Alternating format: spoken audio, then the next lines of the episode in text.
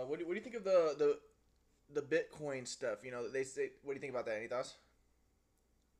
No, I I haven't studied that. It's an interesting possibility, but I, I, I don't I don't I don't have, have enough knowledge. It's like a, it's like a digital currency. It's, it's without paper. You know, it's like a digital currency. You know. Yeah, yeah, I know that. Uh, I just I don't know what the the dangers and the benefits are. Yeah. All right. This is a book Yep. by Sartre. One second. by Jean Paul Sartre. Lecture given in 1946.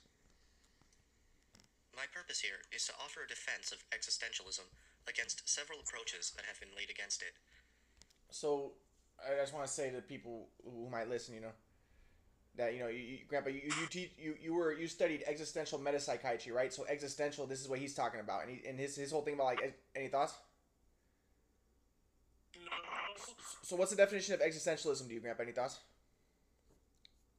no, I don't. I don't know the the the typical definition. See, Dr. Call called it uh, existential metapsychiatry because he said its validity is is validated existentially by existence, how it manifests itself in existence. That was his basic uh, uh, theory. Yeah. In other words, he didn't try to prove it. He said, just look at what happens in your existence. Any thoughts? No. First, it has been reproached as an invitation to people to dwell in quietism of despair. For, if every way to a solution is barred, one would have to regard any action in this world as entirely ineffective, and one would arrive finally at a contemplative philosophy. Moreover, since contemplation is a luxury, this would only be another bourgeois philosophy. This is, especially, the reproach made by the communists.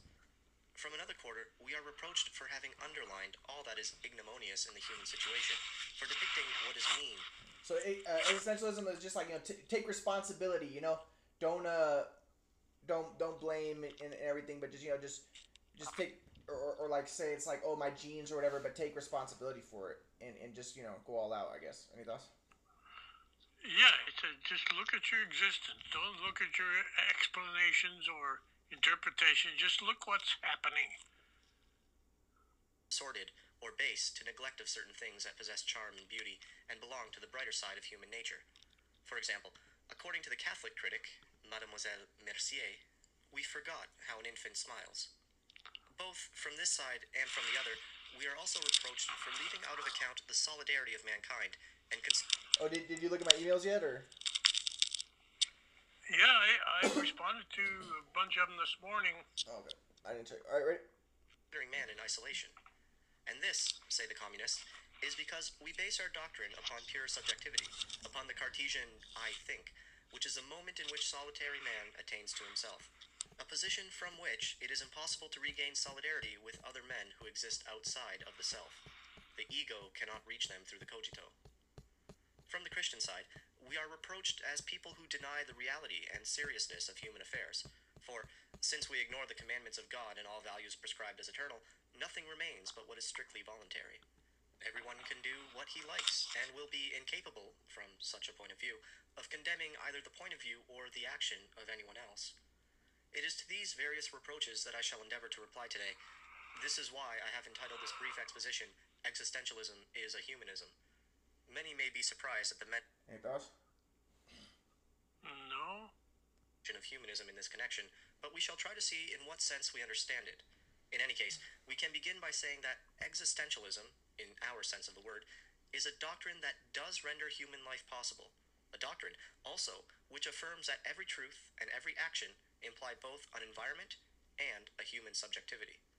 The essential charge laid against us is, of course, that of overemphasis upon the evil side of human life. I have lately been told of a lady who, whenever she lets slip a vulgar expression in a moment of nervousness, excuses herself by exclaiming, I believe I'm becoming an existentialist. So it appears that ugliness is being identified with existentialism. Any thoughts? No. That is why some people say we are naturalistic. And if we are, it is strange to see how much we scandalize and horrify them. For no one seems to be much frightened or humiliated nowadays by what is properly called naturalism. Those who can quite well keep down a novel by Zola, such as La Terre, are sickened as soon as they read an existentialist novel. Those who appeal to the wisdom of the people, which is a sad wisdom, find ours sadder still. And yet, what could be more disillusioned than such sayings as charity begins at home, or promote a rogue and he'll sue you for damage, knock him down and he'll do you homage? We all know how many common sayings can be quoted to this effect, and they all mean much the same It thoughts? That you must not oppose the powers that be, that you must not fight against superior force, must not meddle in matters that are above your station, or that any action not in accordance with some tradition is mere romanticism, or that any undertaking which has not the support of proven experience is foredoomed to frustration, and that, since experience has shown men to be invariably inclined to evil, there must be firm rules to restrain them, otherwise we shall have anarchy. It is, however, the people who are forever mouthing these dismal proverbs, and whenever they are told of some more or less repulsive action, say, How like human nature! It is these very people, always harping upon realism, who complain that existentialism is too gloomy a view of things. Indeed, their excessive protests make me suspect that what is annoying them is not so much our pessimism, but much more likely, our optimism. For, at bottom, what is alarming in the doctrine that I am about to try to explain to you is, is it not, that it confronts man with the possibility of choice. To verify this, let us review the whole question upon the strictly philosophic level. What then is this that we call existentialism? Most of those who are making use of this word would be highly confused if required to explain its meaning. For since it has become fashionable, people cheerfully declare that this musician or that painter is existentialist. A columnist in Clartz signs himself the existentialist, and indeed, the word is now so loosely applied to so many things that it no longer means anything at all. It would appear that, for the lack of any novel doctrine, such as that of surrealism, all those who are eager to join in the latest scandal or movement now seize upon this philosophy in which, however, they can find nothing to their purpose. For in truth, this is of all teachings the least scandalous and most austere. It is intended strictly for technicians and philosophers. All the same, it can Any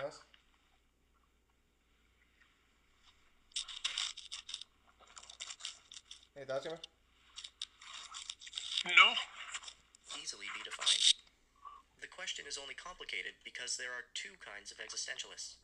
There are, on the one hand, the Christians, amongst whom I shall name Jaspers and Gabriel Marcel, both professed Catholics, and on the other, the existential atheists, amongst whom we must place Heidegger, as well as a French existentialist, and myself.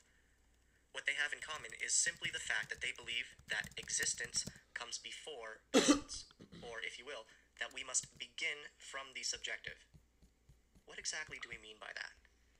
Any thoughts? Yeah, you coughed right when he said uh, that definition. Existence must come before. You coughed and I didn't hear what he said. Essence. He said. Oh, I'll go back. Alright. All the same, it can easily be defined. The question is only complicated because there are two kinds of existentialists. There are, on the one hand, the Christians, amongst whom I shall name Jaspers and Gabriel Marcel, both professed Catholics, and on the other, the existential atheists, amongst whom we must place Heidegger, as well as a French existentialist, and myself. What they have in common is simply the fact that they believe that existence comes before essence, or, if you will, that we must begin from the subjective. What exactly do we mean by that? If one considers an article of manufacture as, for example, a book or a penknife, one sees that it has been made by an artisan who had a conception of it, and he has paid attention equally to the conception of a paper knife and to the pre existent technique of production, which is a part of that conception, and is, at bottom, a formula. Thus, the paper knife is at the same time an article producible in a certain manner, and one which, on the other hand, serves a definite purpose. For one cannot suppose that a man would produce a paper knife without knowing what it was for. Let us say then, of the paper knife that its essence, that is to say, the sum of the formulae and the qualities which made its production and its definition possible, precedes its existence. The presence of such and such a paper knife or book is thus determined before my eyes. Here, then, we are viewing the world from a technical standpoint, and we can say that production precedes existence. When we think of God, It does. Yeah, I want to see how he relates this to God. as the creator, we are thinking of him most of the time as a supernal artisan. Whatever doctrine we may be considering, whether it be a doctrine like that of Descartes or of Leibniz himself, we always imply that the will follows, more or less, from the understanding, or at least accompanies it, so that when God creates, he knows precisely what he is creating. Thus, the conception of man in the mind of God is comparable to that of the paper knife in the mind of the artisan. God makes man according to a procedure and a conception, exactly as the artisan manufactures a paper knife, following a definition and a formula. Thus, each individual man is a realization of a certain conception which dwells in the divine understanding. In the philosophic this would- atheism of the 18th century, What? So this would uh, fit in well with the quadrant model. That the essence is in the quadrant, and that exists before it comes into existence. Yeah, it doesn't. The quadrant pre-exists all existence. Yeah, yeah. It's the foundation of. It's a source, and it's out of which everything you know kind of g- is generated. Yet, it does. No, It's a generating uh, principle. the notion of God is suppressed, but not, for all that, the idea that essence is prior to existence. Something of that idea we still find everywhere in Diderot, in Voltaire, and even in Kant. Man possesses a human nature. That human nature, which is a conception of human being, is found in every man, which means that each man is a particular example of a universal conception, the conception of man. In Kant, this universality goes so far that the wild man of the woods, man in the state of nature, and the bourgeois are all contained in the same definition and have the same fundamental qualities. Here again, It does. well, I'm, um, again, I'm relating this to the quadrant. Uh, it, it, it, every, everything doesn't maintain the same qualities. There are just many different uh, qualities that pre-exist in the quadrant, and it manifests itself in existence, Yeah, right? The reason why the quadrant is so profound is that yes, there's so much differentiation in reality, but the differentiation is just different aspects somehow illuminating the quadrant form as God. You know, so okay, yeah, there's you, you say, well, look, look, there's there's the bonobos, and then there's the humans, and then there's the gorillas, and then there's the um, chimpanzees or whatever. No, no, it's it's a there's four great apes. There's there's four groups of great apes, and then there's four of the and then but you see th- those are the dominant ones. Now now you say, but what about the like the, the lesser apes? There's only three families of lesser apes. Yeah, but one of the families of lesser apes has four has four groups in it, Uh, and then you know, but but there's four families of the great apes. You know. And but anyways, the four always is going to establish itself as, as, as primary. It's going to it's, it's it's like a symphony, and it's always uh, show, uh, representing itself and sh- showing the cross. And then you go, okay, but okay, but okay, but yeah, there, there's the three families of great apes. Okay, well the the hylobates, there's there's four groups of them, and and within the you know and and the most important stuff is always the four. So like then if you look at the there's four groups of chimpanzees and there's four groups of gorillas and there's four groups of orangutans because those are the ones that are most similar to the human. And then you look at the human, every aspect of the human, which is like the pinnacle. They say man's made the image of God. It's all the quadrant. Everything about the human is a quadrant. You know, because the quadrant is God. It's supreme. The fourfold, the tetragrammaton. Any thoughts? No. the essence man precedes that historic existence which we confront in experience. Atheistic existentialism, of which I am representative, declares with greater consistency that if God does not exist, there is at least one being whose existence comes before its essence, a being which exists before it can be defined by any conception of it. That being is man, or, as Heidegger has it, the human reality. It does. What do we mean by saying that existence precedes essence? We mean that man first of all exists, encounters himself, surges up in the world, and defines himself afterwards. If man, as the existentialist sees him, is not definable, it is because, to begin with, he is nothing. He will not be anything until later, and then he will be what he makes of himself. Thus, there is no human nature, because there is no God to have a conception of it. Man simply is. Not that he is simply what he conceives himself to be, but he is what he wills, and as he conceives himself after already existing, as he wills to be after that leap towards existence. Man is nothing else but that which he makes of himself. That is the first principle of existentialism. Does that? No. And this is what people call its subjectivity, using the word as a reproach against us. But what do we mean to say by this? But that man is of greater dignity than a stone or a table? For we mean to say that man primarily exists, that man is, before all else, something which propels itself towards a future, and is aware that it is doing so. Man is, indeed, a project which possesses a subjective life, instead of being a kind of moss or a fungus or a cauliflower. It does. Before that projection of the self, nothing exists, not even in the heaven of intelligence. Man will only attain existence when he is what he proposes to be. Not, however, what he may wish to be. For what we usually understand by wishing or willing is a conscious decision taken, much more often than not, after we have made ourselves what we are. I may wish to join a party, or write a book, or to marry, but in such a case, what is usually called my will is probably a manifestation of a prior and more spontaneous decision. If, however, it is true that existence is prior to essence, man is responsible for what he is. Thus, the first effect of existentialism is that it puts every man in possession of himself as he is, and places the entire responsibility for his existence squarely upon his shoulders. And when we say that man is responsible for himself, we do not mean that he is responsible only for his own individuality, but that he is responsible for all men. The word subjectivism is to be understood in two senses, It does it. No? and our adversaries play upon only one of them.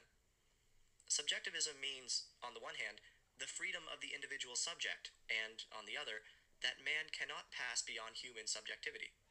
It is the latter which is the deeper meaning of existentialism. When we say that man chooses himself, we do mean that every one of us must choose himself. But by that, we also mean that in choosing for himself, he chooses for all men. For, in effect, of all the actions a man may take in order to create himself as he wills to be, there is not one which is not creative, at the same time, of an image of man such as he believes he ought to be. To choose between this or that is, at the same time, to affirm the value of that which is chosen, for we are unable ever to choose the worse. What we choose is always the better, and nothing can be better for us unless it is better for all. And it does. Yeah, I don't know how that how how that is so. When you choose, you choose for all humankind. Uh, I just don't follow that logic. Yeah. Let's see. I'm not saying it's If, not moreover- true. Yeah. Let's see. What you say? existence precedes essence, and we will to exist at the same time as we fashion our image, that image is valid for all, and for the entire epoch in which we find ourselves. Our responsibility is thus much greater than we had supposed, for it concerns mankind as a whole. If I am a worker, for instance, I may choose to join a Christian rather than a communist trade union, and if, by that membership, I chose to signify that resignation is, after all, the attitude that best becomes a man, that man's kingdom is not upon this earth. I do not commit myself alone to that view. Resignation is my will for everyone, and my action is, in consequence, a commitment on behalf of all mankind. Or if, to take a more personal case, I decide to marry and to have children, even though this decision proceeds simply from my situation, from my passion or my desire, I am thereby committing not only myself, but humanity as a whole to the practice of monogamy. I am thus responsible for myself and for all men, and I am creating a certain image of man as I would have him to be. In fashioning myself, Any thoughts? Well, so in, in other words, that's just a uh, a a, um, a working premise that my decision is is made for all human beings. I guess he's he's saying I, my decision is one that I think is best not only for me but for all humanity. I don't know. I would say that's kind of Apparently that's kind of what he's saying. ridiculous because I would say like I want to have variety. I want you know the Asians doing their thing, the black people, Africans doing their thing, and within the Asians, there's going to be different groups: the Buddhists and the communists and the different. You know, there's four, four groups of Buddhists. You know, some, most people think there's three, but you know, I listened to audiobook. It says four. There's a fourth one. You know, but like. You know, I want to see the I want to see the variety and the idea like everybody. I, if what I'm doing, everybody should do. Hey, let that guy do the right hand path and, and do the sex and the drugs. Let him do it. Maybe he'll get to the truth through that. And I'll let that guy over there do his, you know, right his his right hand path. The the, the, sex drugs guys do the left hand path. Other guy do the the right hand. What one's what was the right hand and left? I forget. But the right hand path I think is the right one. Is a good one. So like I'll let the right hand path guy do his like you know religious stuff. And I'm not gonna say that which one should anyone do. I would say that whatever. Let both of them try their thing, and either one could get into the flow. You know, any thoughts? Yeah, well, that's totally different from from what he from what he's saying. The the the atheistic existentialist uh, premise is. Yeah. Yeah, doesn't. He's just saying that when we, when we make a decision or a commitment, what we're saying is this is the best for all humanity. It seems rather arrogant, but nevertheless, that's apparently their basic working premise. Well, let's see. I fashion man, perhaps a little grandiloquent, as anguish, abandonment, and despair. As you will soon see, it is very simple. First, what do we mean by anguish? The existentialist frankly states that man is in anguish. His meaning is as follows When a man commits himself to anything, fully realizing that he is not only choosing what he will be, but is thereby at the same time a legislator deciding for the whole of mankind, in such a moment, a man cannot escape from the sense of complete and profound responsibility. There are many, indeed, who show no such anxiety, but we affirm that they are merely disguising their anguish, or are in flight from it. Certainly, many people think that in what they are doing, they commit no one but themselves to anything, and if you ask them, what would happen if everyone did so? They shrug their shoulders and reply, everyone does not do so. But in truth, one ought always to ask oneself what would happen if everyone did as one is doing. Nor can one escape from that disturbing thought except by a kind of self deception. The man who lies in self excuse.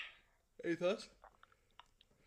No? It kind of seems ridiculous, right? Because like, what, what what you do in one situation might not be the best in every situation, and, and for every group, and for every you know what I mean. So like to, to kind of say it that way, it's kind of it, it doesn't make sense, but it does it? Yeah, you're right. Doesn't make sense to me either.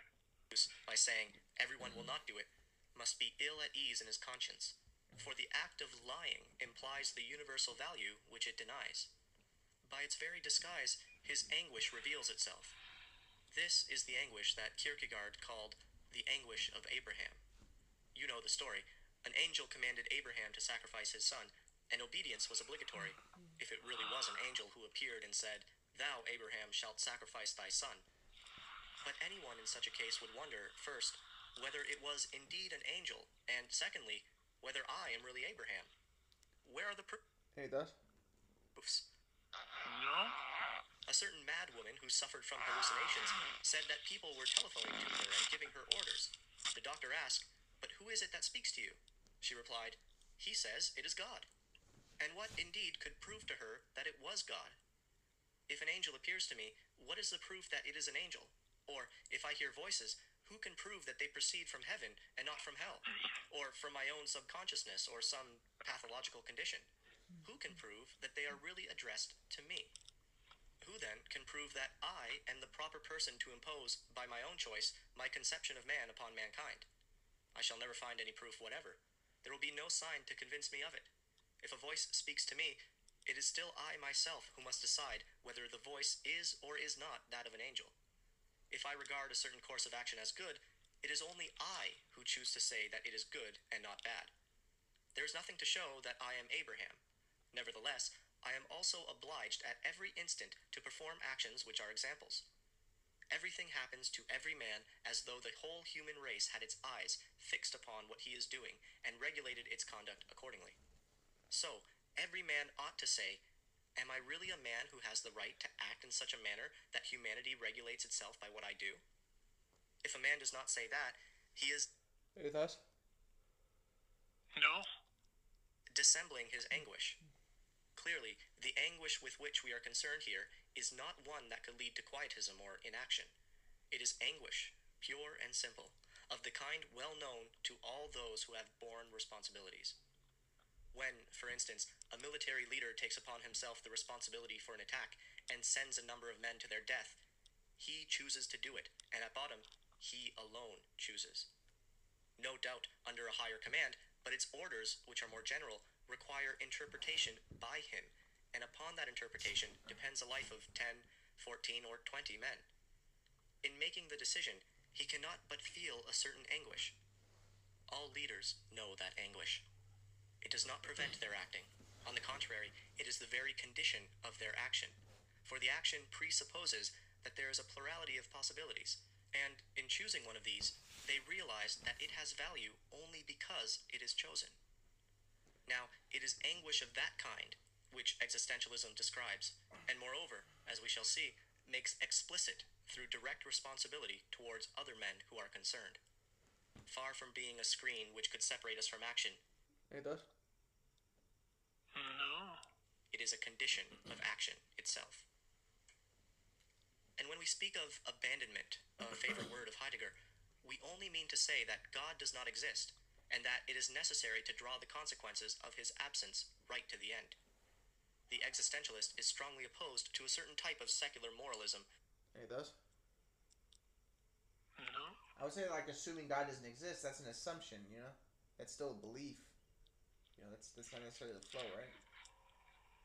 Right. which seeks to suppress God at the least possible expense.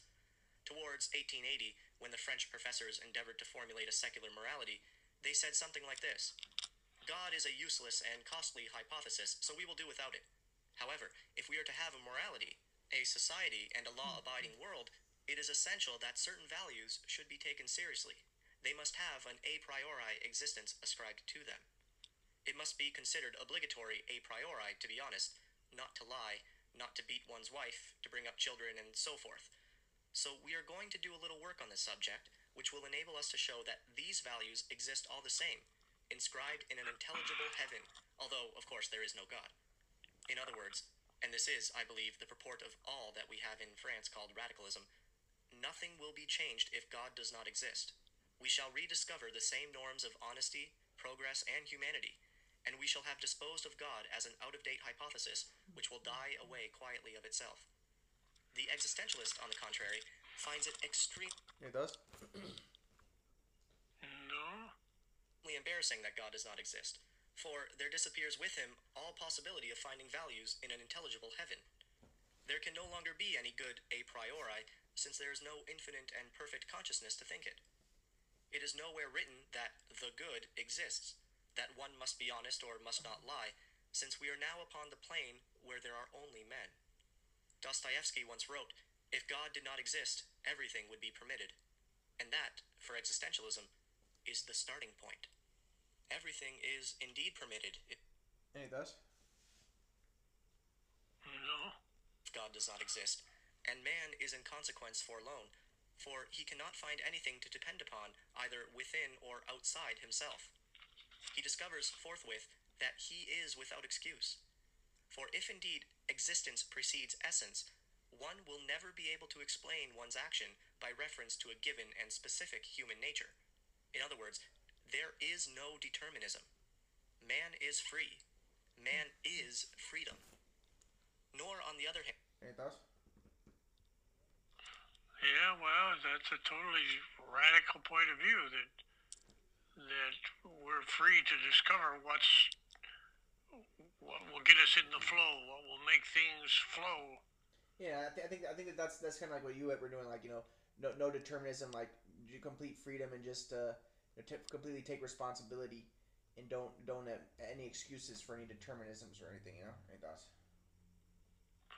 Mm, mm, mm, as- as No, no, we don't have complete freedom. We have complete freedom to to get in the flow. Yes. But we have complete freedom to obey the order we depend on. Yeah, no, but, but, you you talk about like you didn't like the idea of like deterministic stuff, like take responsibility and don't like don't blame and no no determinism. You know, you, you didn't like the ideas of like the the people who say like that that we're not a blank slate. You know.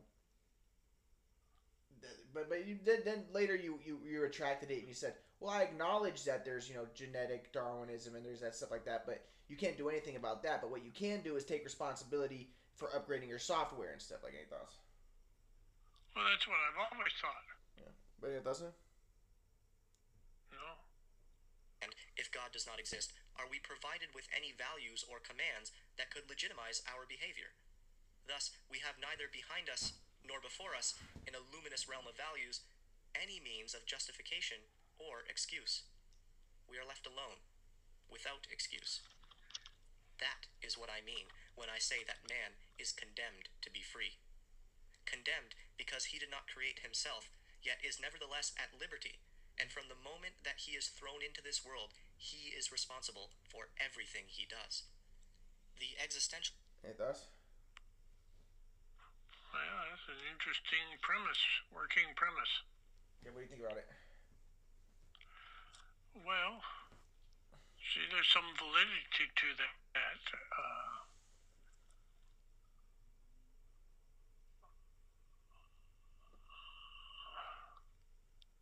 yeah, it, that's just a whole different way of thinking. well I mean you you, you could say it's like a valid way of thinking and stuff or like you know it could lead to good results but the thing the thing I question is is it accurate? You know especially with the quadrant model I, I know that things are determined through quadrant orientations. But in terms of like even just the the basic stuff where people say you know how, how much really are you you responsible for when you grow up in an environment like you know I you're brought up in a Christian environment or a Muslim environment or an atheist environment. Were you really responsible for that? Do you really have free choice in that not really there's so many things that are like that you're not free with I guess you can decide to go against it and stuff but that's a lot determined by your upraising, by by your environment, and by even your genes. You know, there's genetic aspects and stuff. So I mean, I, it's a, it's an interesting premise, and it's it might be like a, a, a good way to go about things and lead to good results, perhaps. But I just don't know if it's accurate. But any thoughts? Sam? No, I, that to me is the only thing that that seems valid. That we have all these things that are determining us. We have all kinds of genetic Darwinism. We have all of these things that are constantly influencing us, trying to run our lives.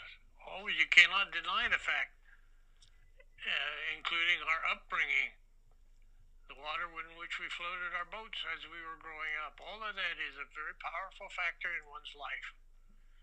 I keep going back to so- Sojourner Truth. Slavery was a very powerful thing in her life that she could do, do nothing about. And that was the biz- that was the basic message of of um, Shawshank Redemption. Redemption. He was in circumstances about which he could do nothing. Any thoughts? Sam? No. List does not believe in the power of passion. He will never regard a grand passion as a destructive torrent upon which a man is swept into certain actions as by fate, and which, therefore, is an excuse for them. He thinks that man is responsible for his passion. neither will an existentialist think that a man can find help through some sign being vouchsafed upon earth for his orientation, for he thinks that man himself interprets a sign as he chooses. He thinks that every man, without any support or help whatever, is condemned at every instant to invent man. As Ponge has written in a very fine article, Any thoughts? No? man is the future of man. That is exactly true. Only, if one took this to mean that the future is laid up in heaven, that God knows what it is, it would be false, for then it would no longer even be a future. If, however, it means that whatever man may now appear to be, there is a future to be fashioned, a virgin future that awaits him, then it is a true saying. But in the present, one is forsaken. As an example by which you may the better Any thoughts? Yeah, well, the quadrant would say you don't have a future that you can imagine and then unfold. It's already determined, right? Yeah, it's determined, but also there's free will. It's you know it's very paradoxical. Like, yeah, you, you so you don't you would be like, oh, then you're just resigned to that. No, not really. It it it's it's determined whether you resign to it or not. But you don't have to resign to it if you don't want. You could take this free. You could take Sartre's way of being, and you can decide to do that if you want. And that but that's already determined. But you can do it.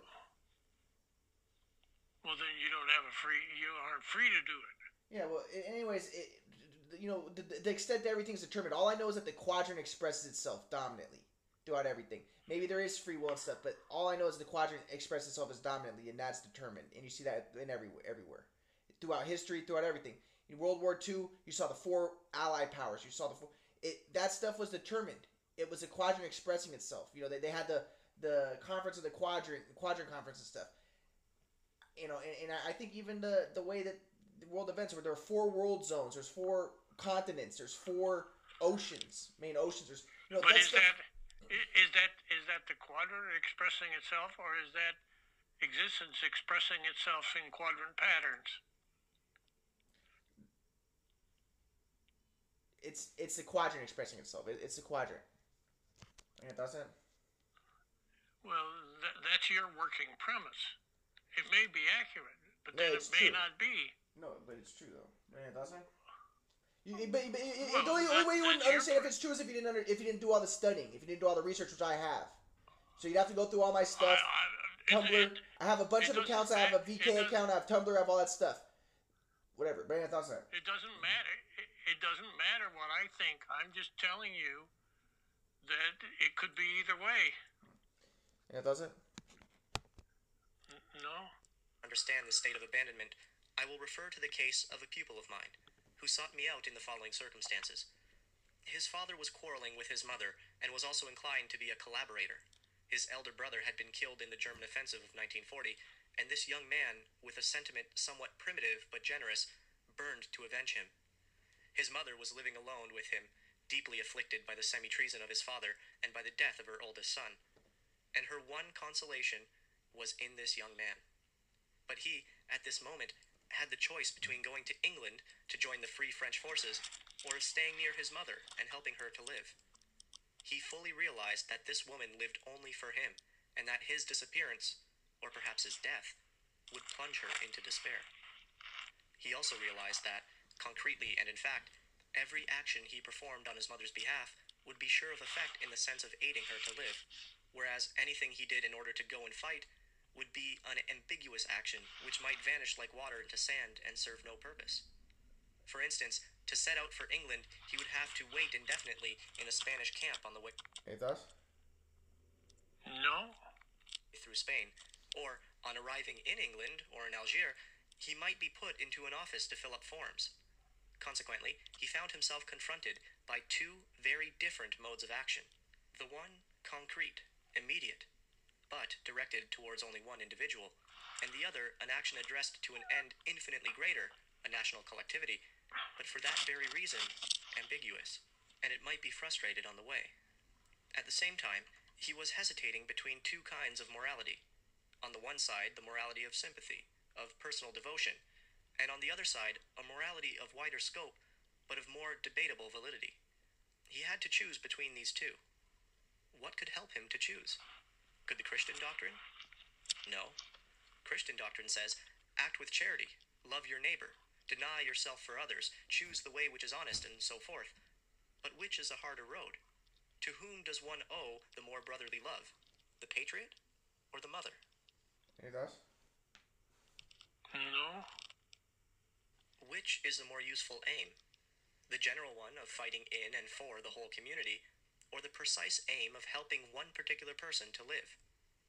Who can give an answer to that a priori? No one. Nor is it given in any ethical scripture. The Kantian ethic says, never regard another as a means, but always as an end. Very well. If I remain with my mother, I shall be regarding her as the end and not as a means. But, by the same token, I am in danger of treating as a means those who are fighting on my behalf. And the converse is also true, that if I go to the aid of the combatants, I shall be treating them as an end at the risk of treating my mother as a means. If values are uncertain, if they are still too abstract to determine the particular, concrete case under consideration, nothing remains but to trust in our instincts. That is what this young man tried to do. And when I saw him, he said, In the end, it is feeling that counts. The Any thoughts? No. direction in which it is really pushing me is the one I ought to choose. If I feel that I love my mother enough to sacrifice everything else for her, my will to be avenged, all my longings for action and adventure, then I stay with her. If, on the contrary, I feel that my love for her is not enough, I go.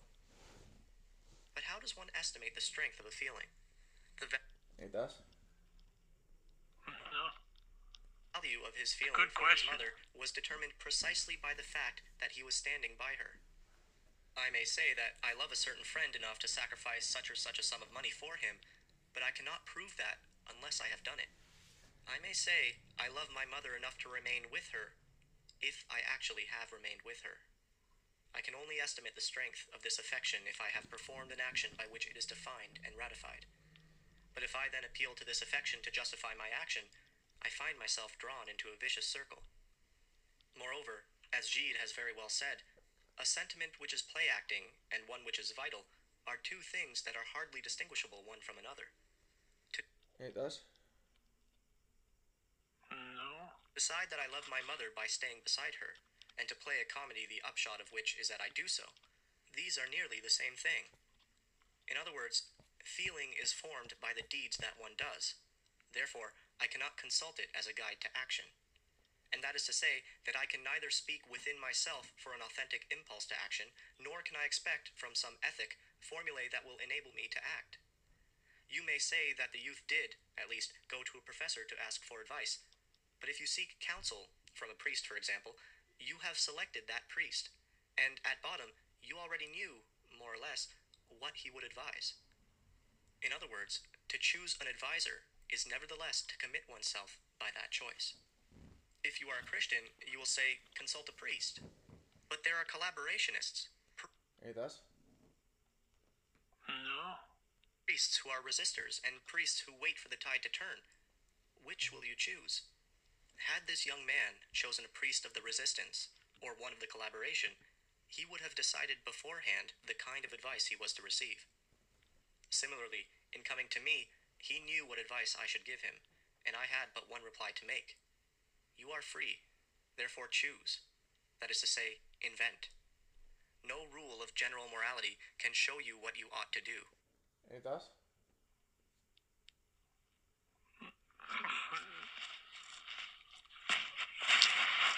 Well, there's no formula. That, that's the valid thing of what he's saying. What's invalid about it? Oh, I didn't say it was anything invalid. I'm just saying that's. I guess the only thing that I would say may be invalid is that there is an order we depend on. Yeah, that's right. No. No signs are vouchsafed in this world. The Catholics will reply, Oh, but they are. Very well. Still, it is I myself, in every case, who have to interpret the signs. While I was imprisoned, I made the acquaintance of a somewhat remarkable man, a Jesuit, who had become a member of that order in the following manner. In his life, he had suffered a succession of rather severe setbacks. His father had died when he was a child, leaving him in poverty. and he had been awarded a free scholarship in a religious institution, where he had been made continually to feel that he was accepted for charity's sake. And, in consequence, he had been denied several of those distinctions and honors which gratify children. Later, about the age of 18, he came to grief in a sentimental affair, and finally, at 22, this was a trifle in itself, but it was a last drop that overflowed his cup. He failed in his military examination. This young man, then, could regard himself as a total failure. Any thoughts? No? It was a sign. But a sign of what? He might have taken refuge in bitterness or despair, but he took it, very cleverly for him, as a sign that he was not intended for secular success, and that only the attainments of religion, those of sanctity and of faith, were accessible to him. He interpreted his record as a message from God, and became a member of the order. Who can doubt but that this decision as to the meaning of the sign was his, and his alone? One could have drawn quite different conclusions from such a series of reverses, as, for example, that he had better become a carpenter or a revolutionary.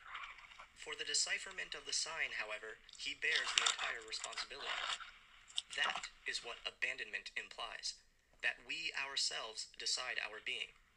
And with this abandonment goes anguish. As for despair, Any thoughts? No? the meaning of this Yeah, so I mean, yeah, that might be a, a valid way to go about it, and you know, but you know, again, people question. This is what like the this is what he's saying that why there's people that don't like existentialism because then there's people who say, hey, you don't really choose your being.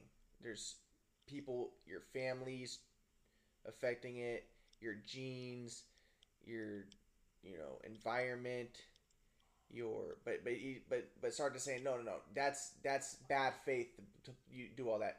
Just you choose. You know, any thoughts? Yeah. That's his premise, yeah. But that you like that idea, right?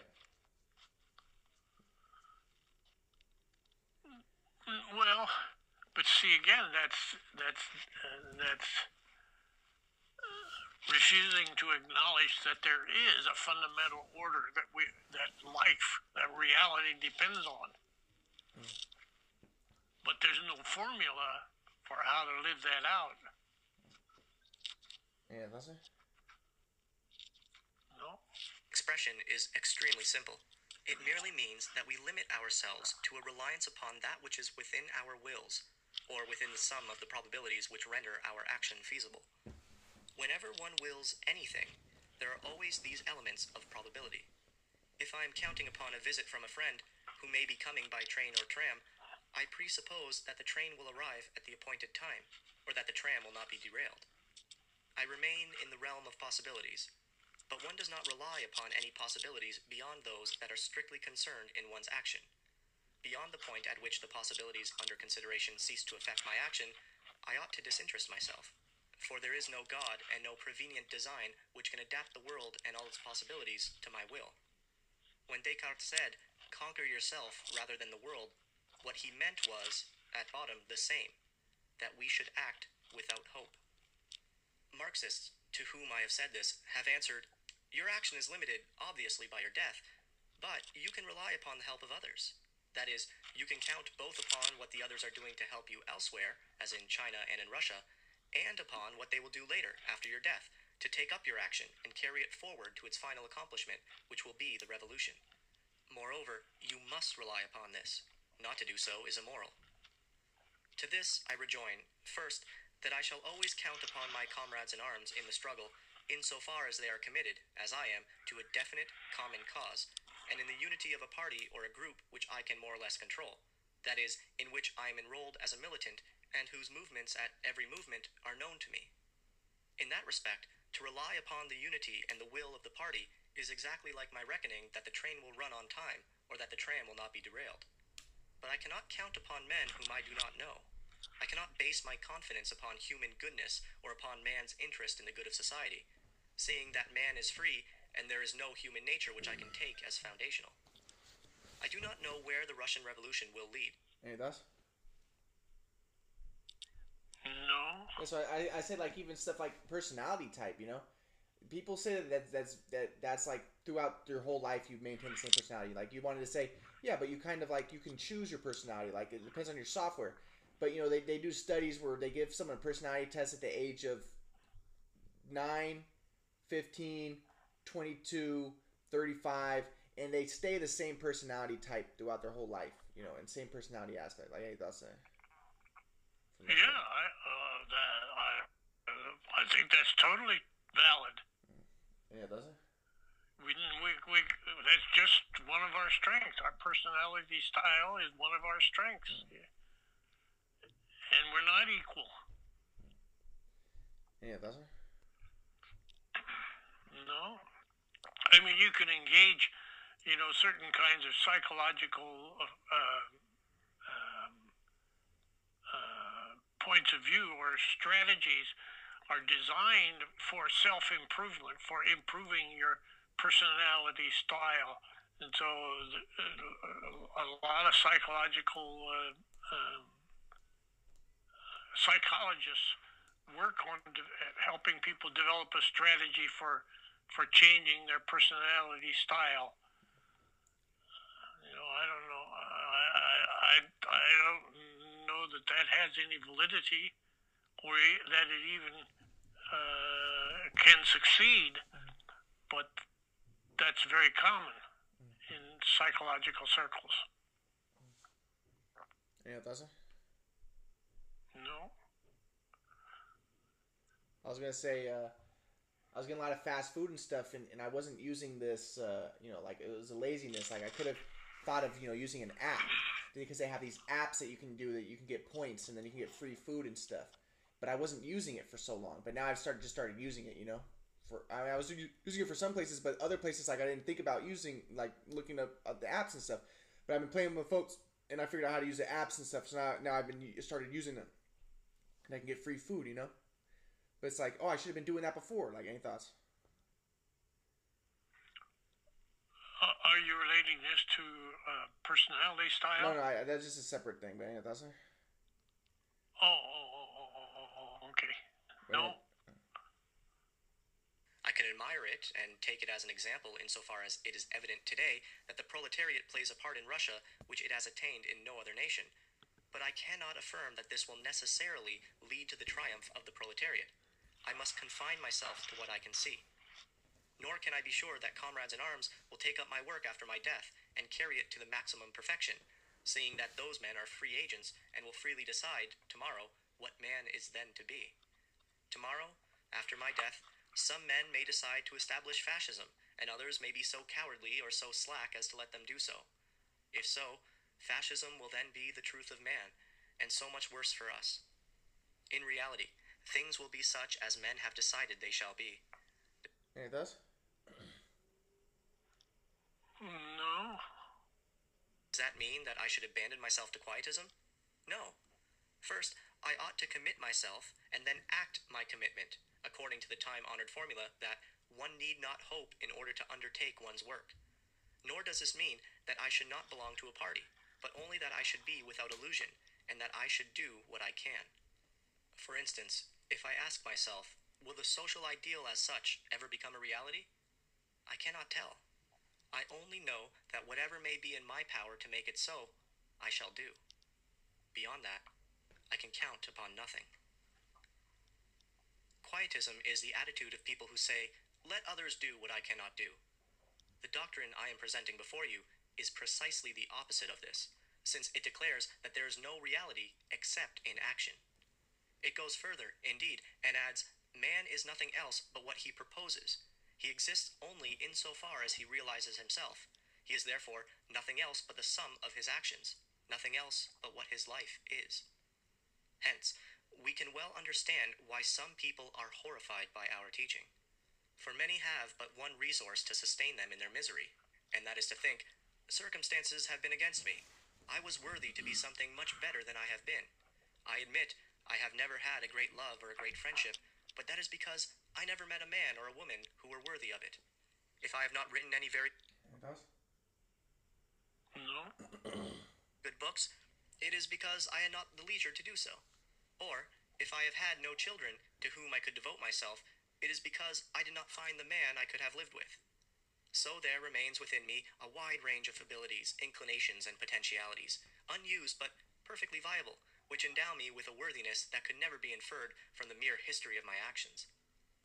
But in reality, and for the existentialist, there is no love apart from the deeds of love, no potentiality of love other than that which is manifested in loving.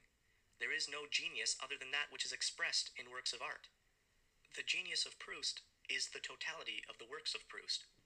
The genius of Racine is the series of his tragedies, outside of which there is nothing.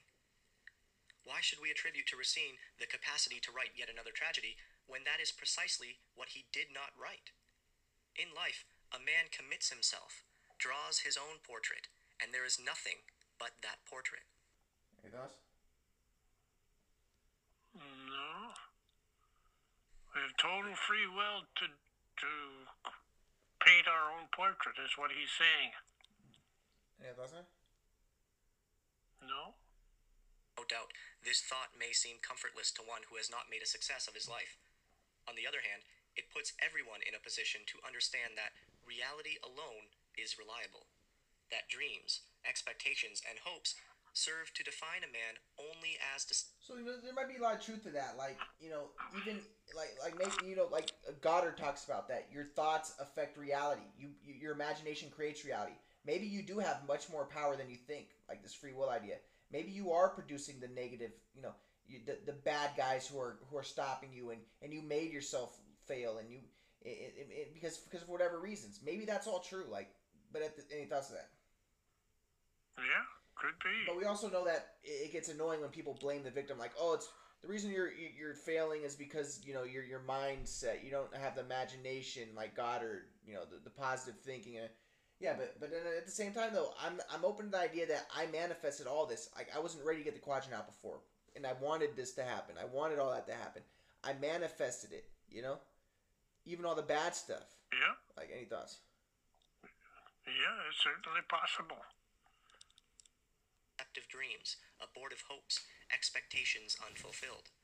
That is to say, they define him negatively, not positively. Nevertheless, when one says, You are nothing else but what you live, for a thousand other things contribute no less to his definition as a man. What we mean to say is that a man is no other than a series of undertakings, that he is the sum, the organization, the set of relations that constitute these undertakings. Any thoughts? No? I don't think that you would say that that's what man is. I think you would say that man is like awareness or, or energy or consciousness or you know. I, I, I would say like he's a aspect of the quadrant reality expressing itself. You know. Any thoughts? Yeah, it could be. But he's saying like you know he's the actions. Like any thoughts? No?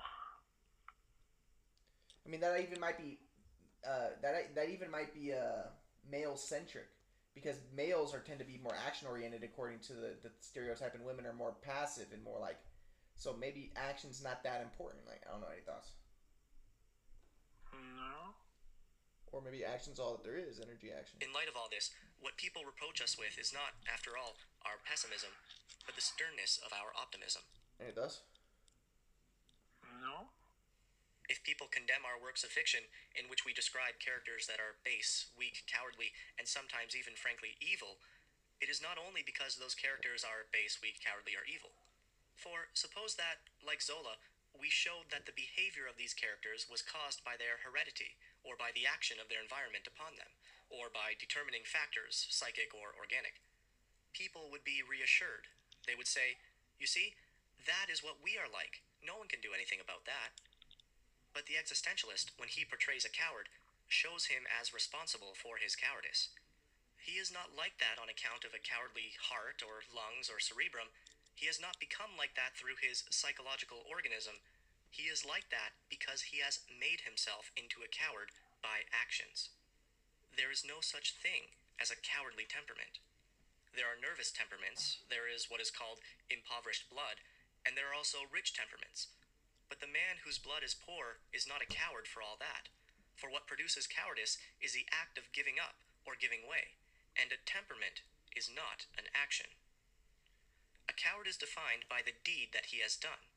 What people feel obscurely and with horror is that the coward as we present him is guilty of being a coward. What people would prefer would be to be born either a coward or a hero. One of the charges most often laid against the Chemins de la Liberté is something like this. Any of those? No, well, that's a, a way of saying that i i it's our software. But after all, these people Yeah, what do you mean by that? Any of those? Well, again, he, he's saying there is no such thing as a coward. Uh, there is no such a thing as a personality style called a coward or cowardiceness. But it's it's your actions. It's, it's the way you live out your life. But, but you know, I, I look at people's faces. Like like if you looked at me, like I was the, I had a heroic life. I did these heroic things my whole life. Won a national championship, doing amazing things. Coach was saying I was better than Bryce Taylor, better than all these players. You know, coach was saying I, I played in the NBA. You know, doing heroic stuff. And if you just looked at my presence, it was a heroic, wonderful presence. And and you know, teachers' pet. Teachers always loved me. Everybody, you know, big time. You know, and also the the heroic tragedies of the quadrant model. I mean, of the of the shoot away, and then but then I discovered the quadrant model, which is a good thing, you know, and you know stuff, stuff like stuff like that. But but then you look at some people and you just look at their face and you can tell, okay, this guy's not a hero. He's not the hero. This guy's face, he's a villain. You know, you could just people play different parts, and you could almost tell by by the, by the the, the way that they look. This guy is gonna play this role. You could look look at this guy. This guy's a normal role. He he has the, the normal look. Or, or, or is it the, the role that they're playing that produces their face? Mm-hmm. I don't know. Any thoughts? See, Abraham Lincoln says we we're responsible for our face. I think that was Lincoln who said that. Any of those? No. Um, people being so base, how can you make them into heroes? That objection is really rather comic, for it implies that people are born heroes, and that is, at bottom, what such people would like to think. If you are born cowards, you can be quite content. You can do nothing about it, and you will be cowards all your lives, whatever you do. And if you are born heroes, you can again be quite content. You will be heroes all your lives, eating and drinking heroically. Whereas the existentialist says that the coward makes himself cowardly, the hero makes himself heroic, and that there is always a possibility for the coward to give up cowardice and for the hero to stop being a hero. What counts is the total commitment, and it is not by particular case or particular action that you are committed altogether. We have now, I think, any thoughts? Yep. Well, that's that's a very interesting point of view. There's a lot of valid stuff there, and that's enough for tonight. What, was, what do you like about that part? The uh, interesting part. Well, uh, well, again, he- he's saying there is no such thing as a personality style. In other words, that's not what determines your life. There is no such thing as a cowardice personality. C O C O W A R D rather than an I N T P. There is no such thing. That's what he's saying. In other words, uh, it's your actions that that uh, can be labeled as such. Yeah, well, and I think that like you know having a good community will help have you have have better actions. Like for instance, you know I, I was hanging out with my friend uh, Johnny, you know, and then he and then he was into, you know we were going to a lot of places where I was you know they, they do drugs and stuff, whatever. I don't I never did it, but you know then he, he started getting me back into lifting weights, you know. And, so, and, and now I'm feeling a little bit better, you know, lifting weights. Okay, that, that's helping my body a little bit, you know. But it's like, did I really choose all that, or my environment also is producing that? I had the fortune of meeting a Johnny thanks to the quadrant model, thanks to me meeting El Bezel because of the quadrant model and you know, stuff like that. Like, any thoughts? Of course, yeah, that's the that's just, that's raising the water in which you're floating your boat. Exposure, But you know, I can't really take exposure responsibility for that. can, can I really take responsibility? I mean, maybe I can, but at the same time, I know there's like a high, there's a God, there's a higher power that gave me the quadrant model that get, put me in, in this position, in, in this play, in this organic structure of the matrix. Any thoughts? Yeah, could be. All right. Later.